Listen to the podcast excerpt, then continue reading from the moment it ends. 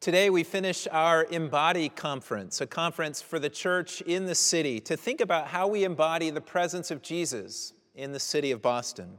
And we've been blessed by the testimonies of many. We've been blessed by the teaching of our own Kimberly Morrison last Sunday and by the ministry of Hugh Halter over the past couple of days, as each have helped us to think about what it means and looks like to live and love like Jesus lived and loved to be a people of the kingdom, a people who follow the king, a people who, through whom the kingdom of God breaks in more and more into our context. And by no means have we figured this all out just yet. We have a lifetime to continue to grow and reflect on and ponder these realities. But my hope is that our extended reflection over this last week has helped each one of us to take at least one little step further as we grow to maturity in Christ, to become more like Jesus. I know it's been helpful to me in this regard.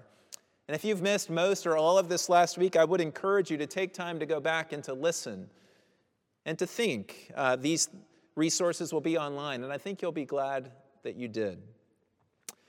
My task this morning is to bring this conference to a close, to take us one more time into the heart of the message. And in God's good providence, this overlaps uh, with our series on the gospel according to John, a series that we've been in since last September and that will occupy us for another four weeks through the rest of the season of Eastertide as we explore the post resurrection appearances of Jesus in chapters 20 and 21 of John's gospel. Our text today is verses 19 through 23 of John chapter 20, what's known as the Johannine Great Commission. We know Matthew's Great Commission Go into all the nations, baptizing them in the name of the Father and the Son and the Holy Spirit, and teaching them to observe all that I have commanded you. But this is John's version of that commission. And here we see our mission again, and we'll reflect on that first. But second, and this is really important and critical as we seek to walk forward faithfully, we'll see the context for this mission. And then third, we'll see the provision for our mission. So we'll start in the middle of the text, then we'll go back to the beginning, and then we'll look at the end mission, context, and provision. So, first, mission. Verse 21 As the Father has sent me, even so I am sending you. Simply put, we are sent like Jesus. Sent like Jesus. Jesus actually says this in his high priestly prayer of John chapter 17, verse 18 As you have sent me into the world, so I have sent them into the world. To be sent like Jesus is honestly quite amazing.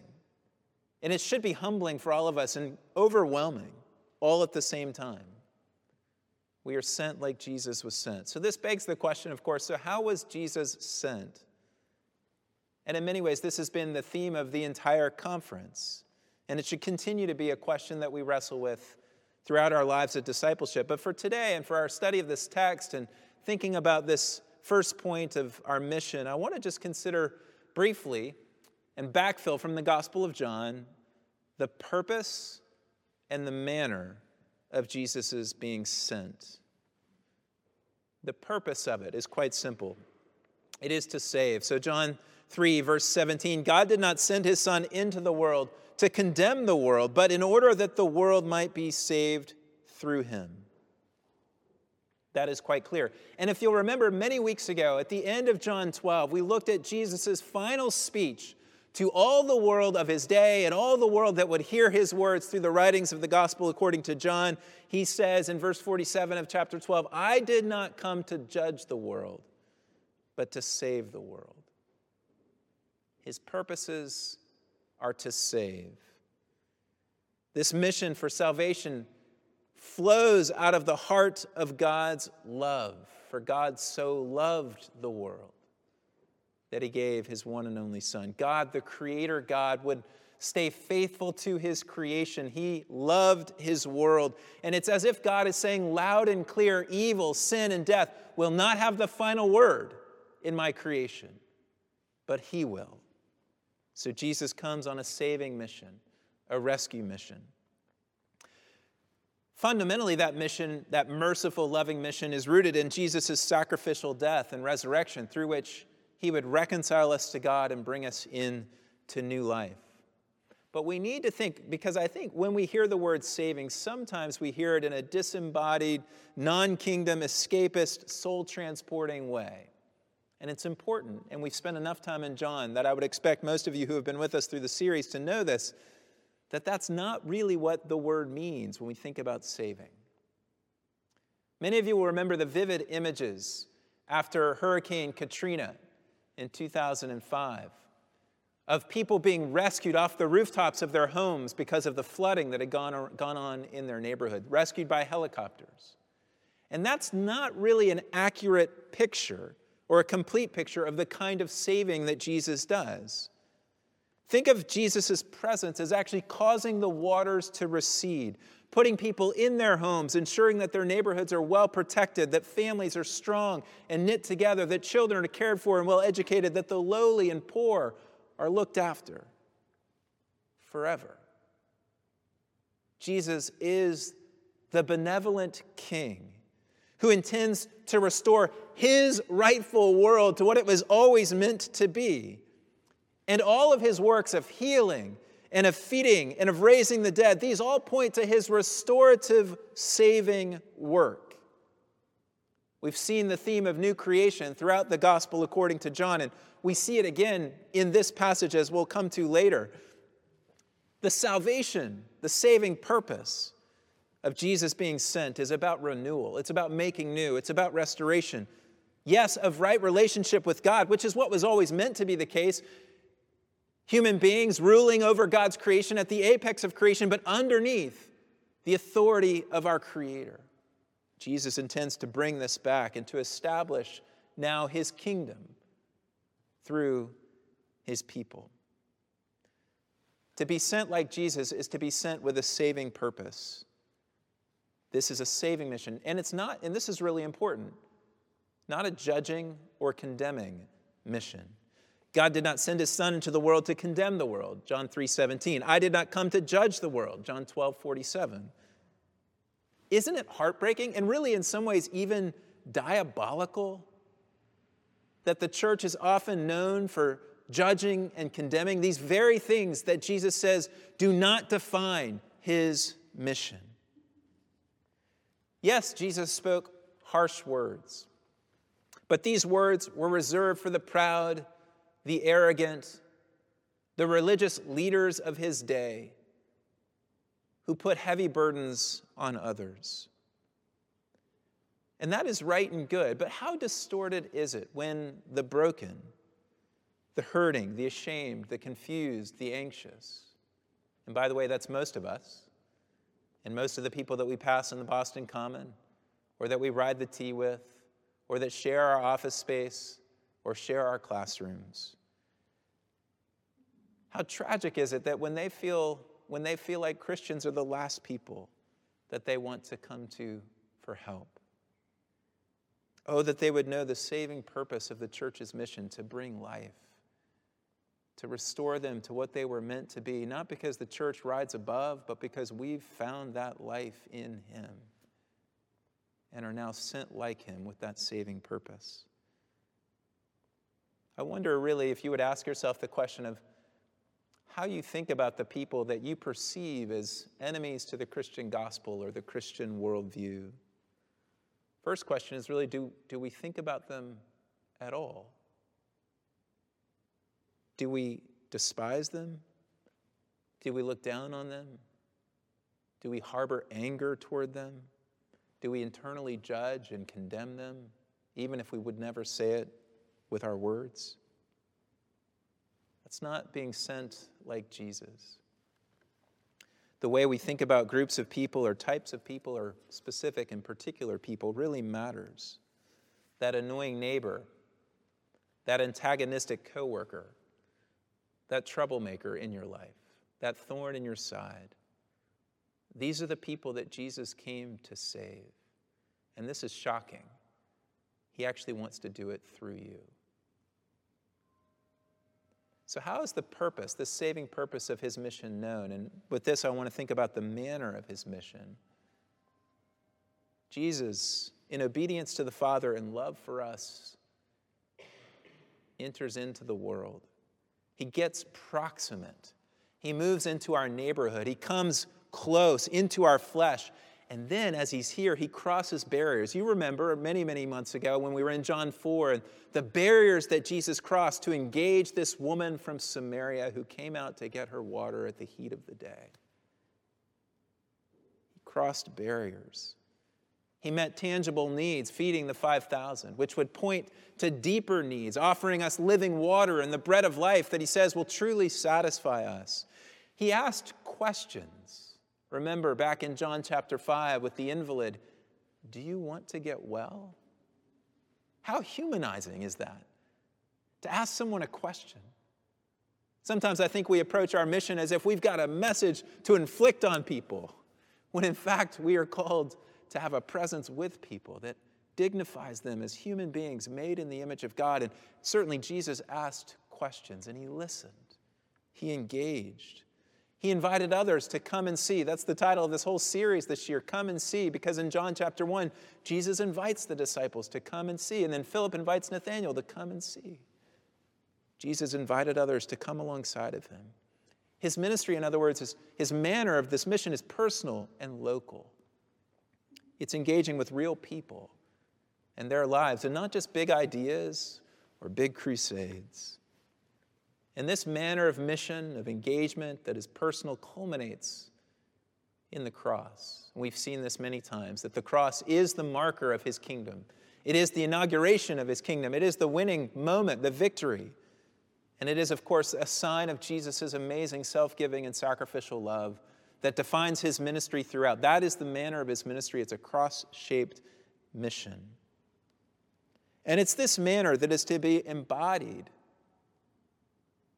through those of us who have been sent like Jesus.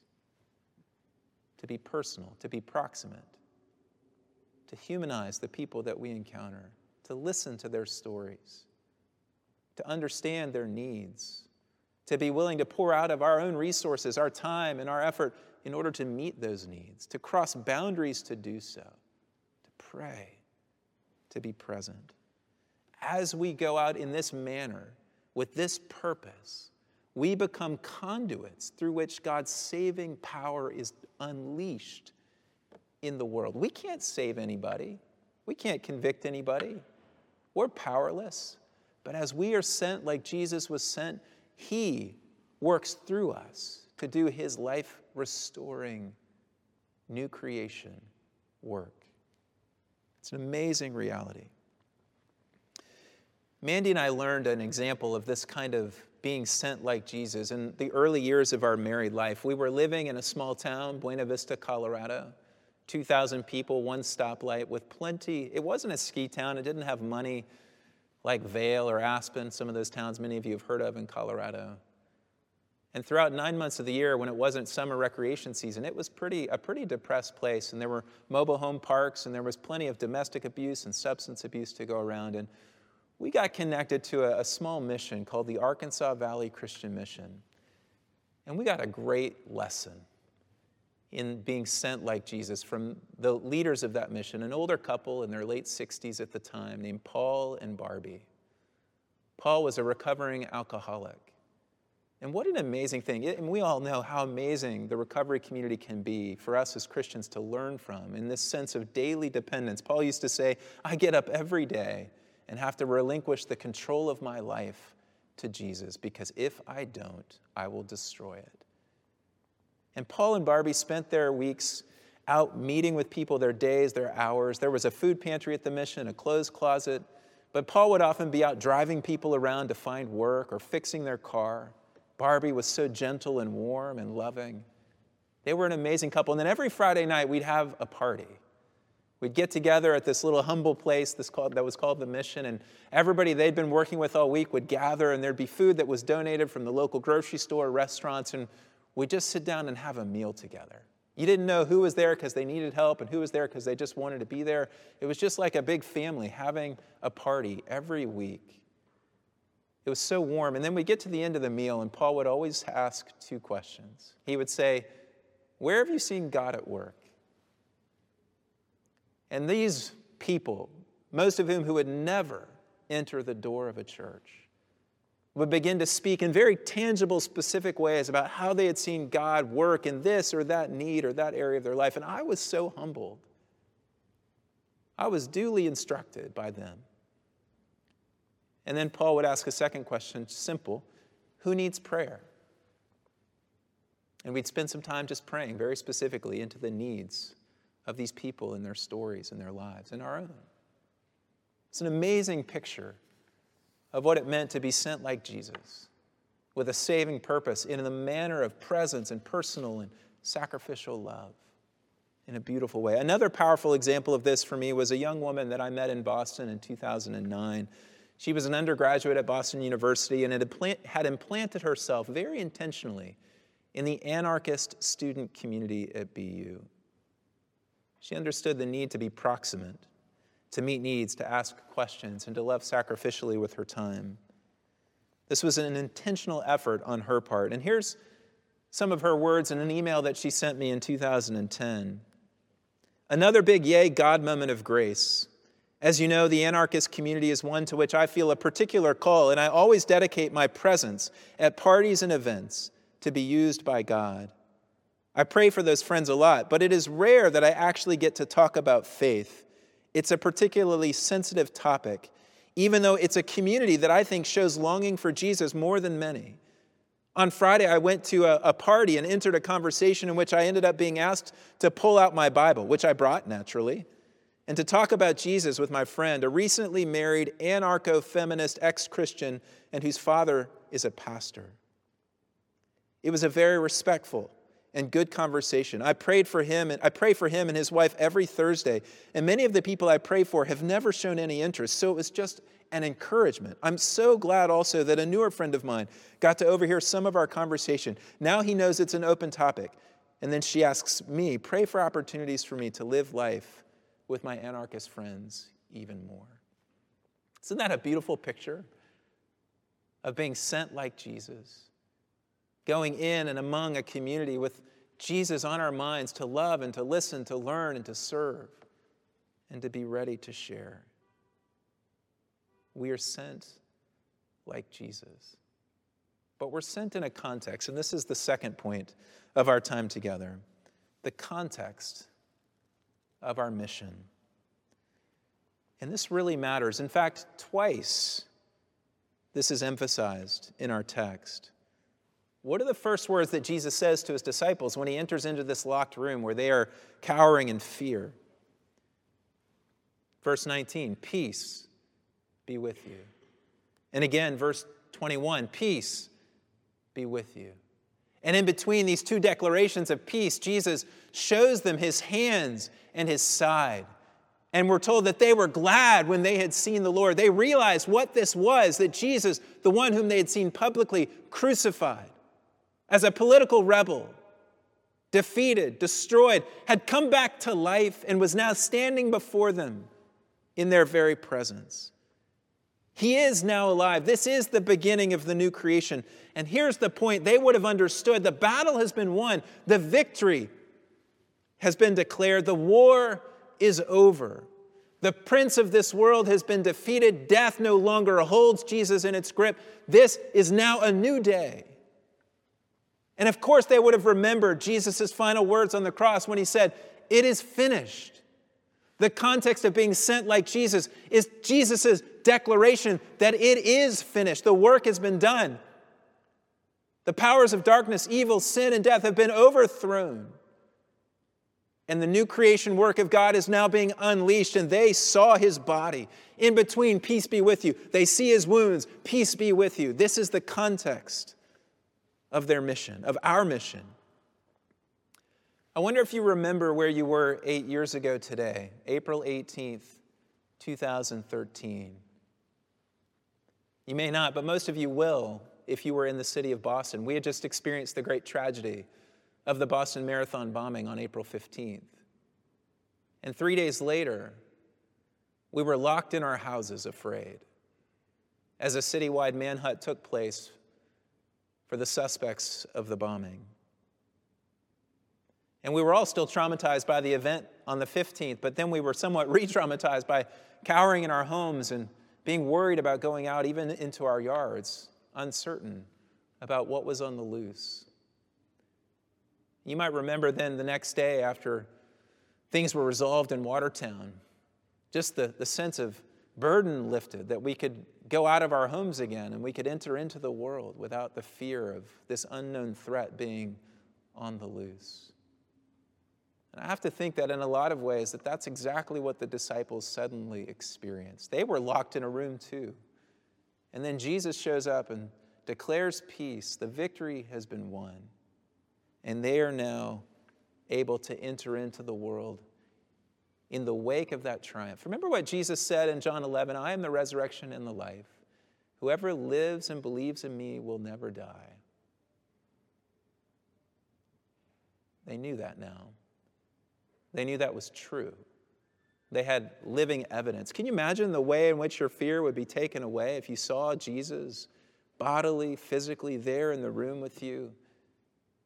And then you knew that the thing you feared most, underneath every other fear, which was death itself, had been defeated.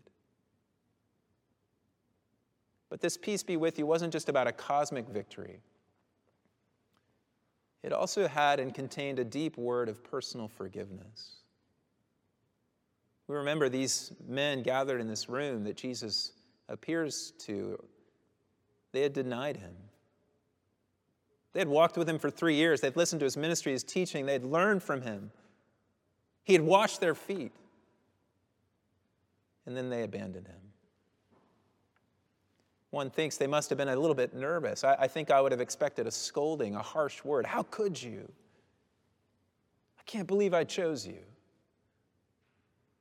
But of course, Jesus doesn't say that. He would never say that to any of us. Instead, he says, Peace be with you. The reality of the cross and resurrection is that this has become the means by which we are offered genuine forgiveness for the, so the sin, the shortcoming, the brokenness, whatever word we use for it, that all of us carry around in our lives like a big, heavy weight that leads us to guilt and to shame. Some of us may be struggling with that even this morning, and Jesus wants you to know that there is genuine forgiveness in his words, peace be with you. That the inner turmoil can be stilled and calmed. That we're no longer bound and enslaved to all the bad decisions that we've made in the past, but that there's something new for us. And so, this cosmic victory and this personal word of forgiveness are the context for being sent like Jesus, because it's right after that he says, As the Father has sent me, even so I am sending you which means this we have nothing to hide, we have nothing to prove, and we have nothing to lose as his disciples. The war is over, we've been forgiven. And we can now rest in the completed work of Jesus as we go out into the world as his agents to implement that victory in all the little places and spaces to which He has called us. Will this be easy? Of course not. We know that. In fact, Jesus tells us to expect struggle. He says at the end of his words to his disciples in the upper room before he's crucified, I've said these things to you that in me you may have peace. In the world you will have tribulation. So you will, you'll have tribulation. But then he says, But take heart, I have overcome the world. We do struggle. We do have tribulation, but our struggle is not against the people who are made in the image of God that sometimes we think of as our enemies. Rather, it's against the rulers and against the authorities, against the cosmic powers over this present darkness, against the spiritual forces of evil in the heavenly places that, yes, have been defeated decisively at the cross, but still wreak havoc in different ways in our lives and our world until the day that Jesus returns and will eradicate them from his world and make all things new. But we need not fear them, even if they lead to our death, because we will never die. Our mission, we can take great risks together, arm in arm, for the sake of the gospel, for the sake of the kingdom in this world, in personal ways, being proximate to those that might never want to come near a church, but embodying the presence of Jesus because of what has happened on the cross. That's the context of our mission. And then, third and finally, the provision for our mission. Verse 22, just after Jesus calls them on mission, he breathes on them and says, Receive the Holy Spirit. I don't know about you, but when I think about being sent like Jesus, I'm really overwhelmed. I think we all are, probably, if we're honest about it. This life of surrendering control, of giving our, our time and energy and resources over to our King, of not being self centered and self protective and, and just staying comfortable. That's the life He's calling us to. That's the way He was sent by the Father. And so I'm sending you in the same way. But we know how fickle we are, we know how little power we have. And Jesus addresses that here. This is a scene that evokes what we read in Genesis 2. At the beginning of creation, when God had formed Adam out of the dust of the ground, we're told that he breathed into him and he became a living creature. And here, Jesus breathes onto his disciples and says, Receive the Holy Spirit. Now, we might remember back in chapter 3 when Jesus said that no one can enter the kingdom of God unless he is born again, born of water and of the Spirit. And here we see that born again reality happening to his disciples as he shares his new creation life with them through the Spirit, and they are born again into a new, empowered way of life that will enable them to be sent into the world like Jesus was sent.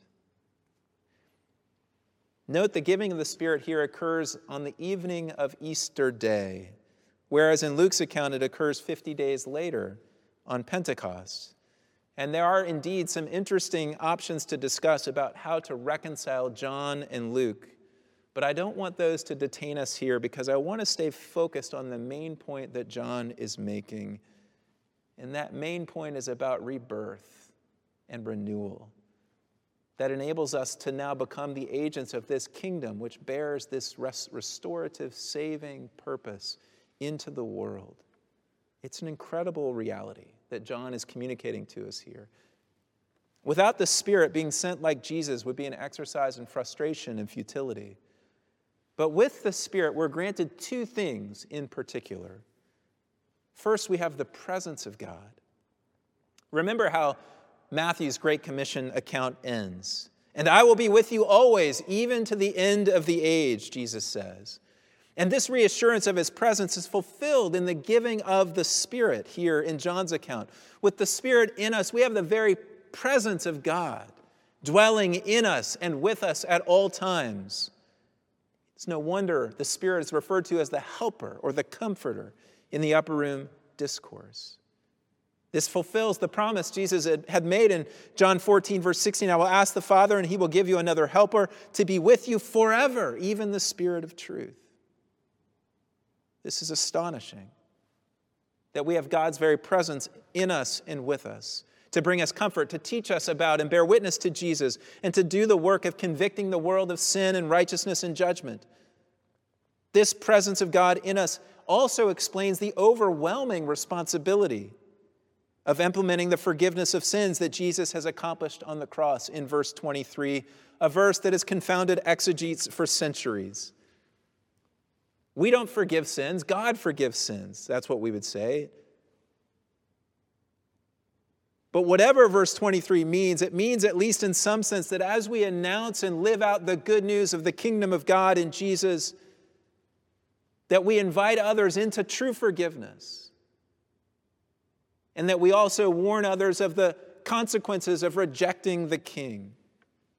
We have the privilege of inviting and the responsibility of warning as a part of our ministry as the church underneath and on the foundation of the apostles. They have that responsibility paradigmatically and in some ways representatively, but we carry that on in the apostolic church, one holy Catholic and apostolic church, as the Nicene Creed says carrying out that witness in such a way that Jesus says in verse 23 if you forgive the sins of any, they are forgiven them.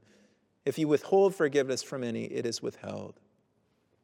And again, that is God's work, but it is now God present in us, doing that work of forgiving and of withholding as we have the privilege of sharing through word and deed the reality of God and His good news to make all things new. But in addition to God's presence, which leads to this amazing responsibility and privilege, the Spirit, of course, brings God's power into our lives power to transform us personally, and power that now works through us to transform the world around us and the people around us. The Spirit, simply put, is divine empowerment for mission living a life of love that declares in word and deed the saving and reconciling purposes of God in Christ. So, Acts chapter 1, verse 8, but you will receive power when the Holy Spirit has come upon you, and you will be my witnesses. The Holy Spirit empowers us to be sent like Jesus, to take up our cross. And this Spirit is now breathed out upon the disciples in this locked room, rebirthing them as new creatures who can and will, as we watch unfold in the book of Acts, they will witness to Jesus in an embodied way through their community, through their deeds, and through their words. Think of the powerful proclamation in the book of Acts, which grows the church. Think of the amazing, holy, and beautiful community where the poor are cared for, which is attractive and draws people in. And think of the deeds of love and mercy, of caring for widows, and of going out and serving the poor that take place throughout the book of Acts. This is spirit empowered witness to enable the church to be sent like Jesus was sent. Now, our response to being sent like Jesus should really be like Paul's in 2 Corinthians 2 16. Who is sufficient for these things?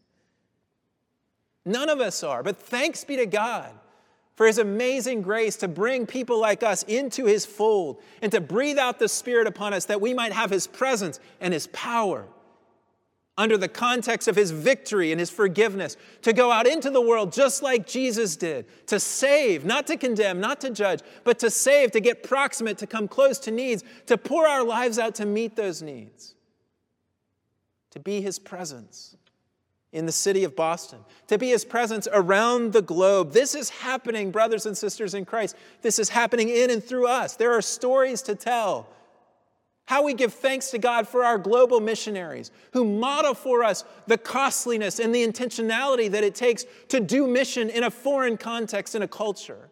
And we thank God for their work and for what they teach us about what it means to be sent like Jesus here in our neighborhoods in Jamaica Plain and Roxbury and Mattapan and Wellesley and Lexington, East Boston, all around this city. We thank God for their example as they do that in those foreign lands. May we do that here, learning from what they have taught us. And there are many here doing that today in the city of Boston. A city that needs the kingdom to break in more and more, that needs to feel and experience and understand the saving purposes of the church, that we've come to bring life not to condemn you, not to judge you, not to say we're better than you or above you or you can't be here if you look if you don't look unless you look and act a certain way, but really to open our hearts out there where you are right now watching this on camera. That's where we are. Scattered around the city under the banner of peace be with you. Empowered by the Spirit. This is our work. And we will work to tell these stories more and more because they're encouraging. But may we also live and pray in such a way that we have more and more stories to tell of the mighty hand of God bringing about new life because he sent us just like Jesus was sent. Let's pray.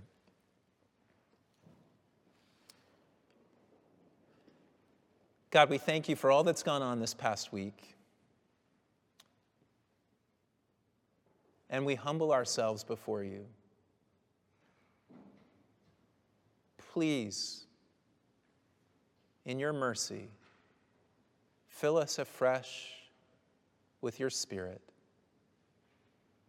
Take away our fear and anxiety. Reassure us of your great forgiveness O oh Lord, that we might live and serve like you lived and served.